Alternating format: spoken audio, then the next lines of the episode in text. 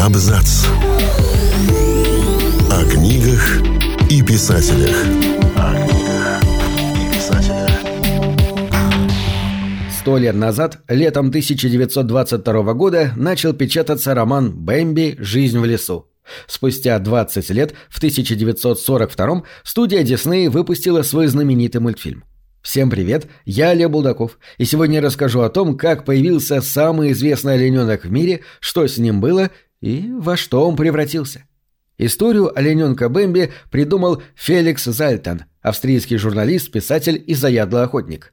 Когда-то его прославил некролог Эмилио Золя, с тех пор он был востребованным публицистом, сотрудничал с крупными немецкими и австрийскими изданиями, писал репортажи, пьесы и сценарии для фильмов, тексты для художественных каталогов и даже политические карикатуры.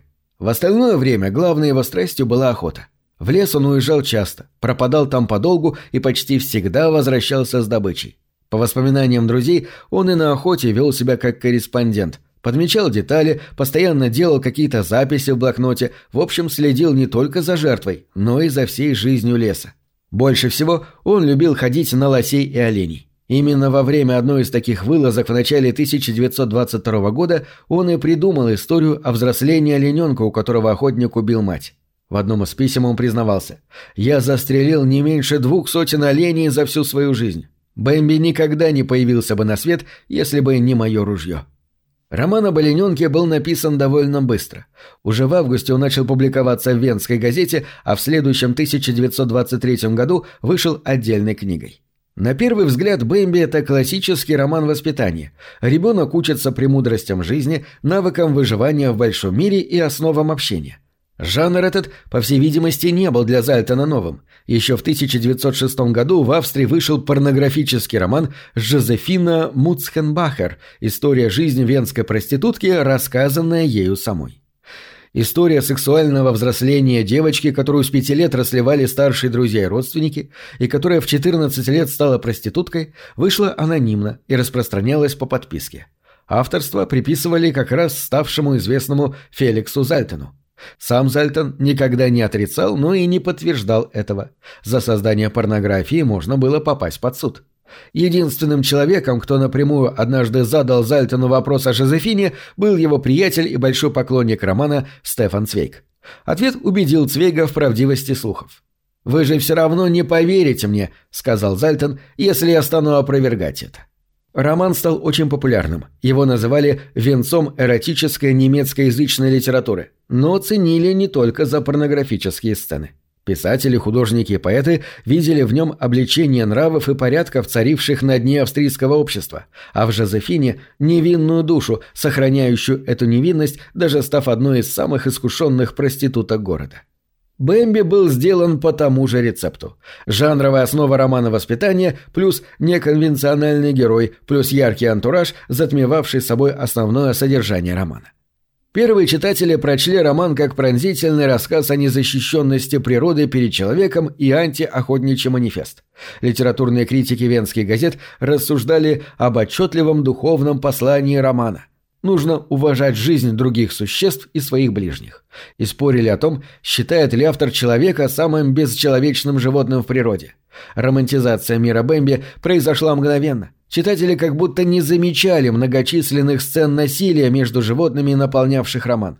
Каким бы умиротворенным ни казался лес, как бы мягко солнце не освещало кроны деревьев, хорьку необходимо съесть мышь, а оленям сразиться за самку, нередко насмерть. В природе, если и царила справедливость, то весьма своеобразная, и автор этого не скрывал. Избирательное чтение раздражало Зальтона.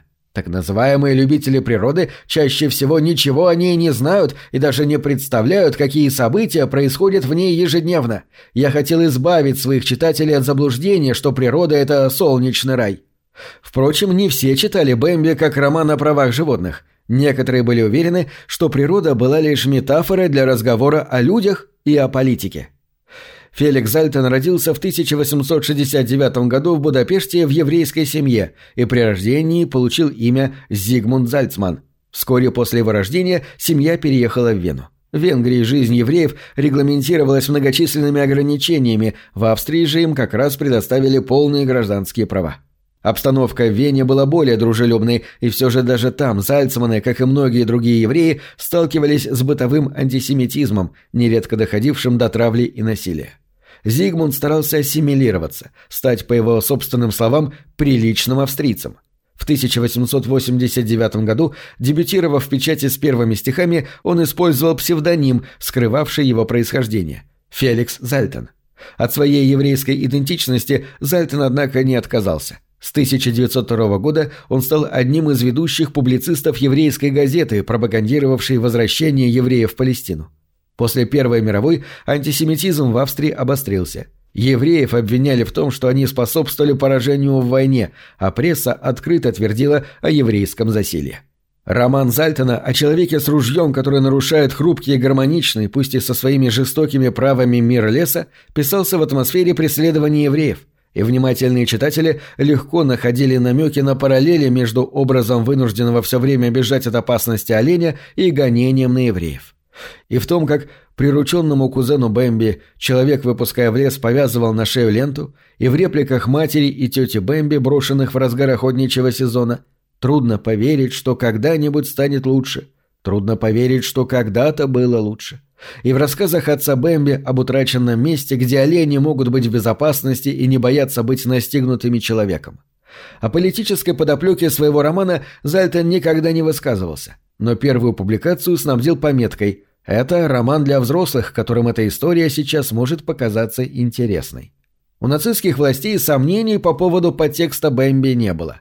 В 1935 году книга была запрещена и внесена в список подлежащих сожжению в Германии как политическая аллегория преследования евреев в Европе. После аншлюса в 1932 году Бэмби запретили и в Австрии. На родине Бэмби запретили, зато в США он стал настоящим хитом. На английский язык роман в 1928 году перевел Уитакер Чамберс, член Коммунистической партии США и будущий советский шпион.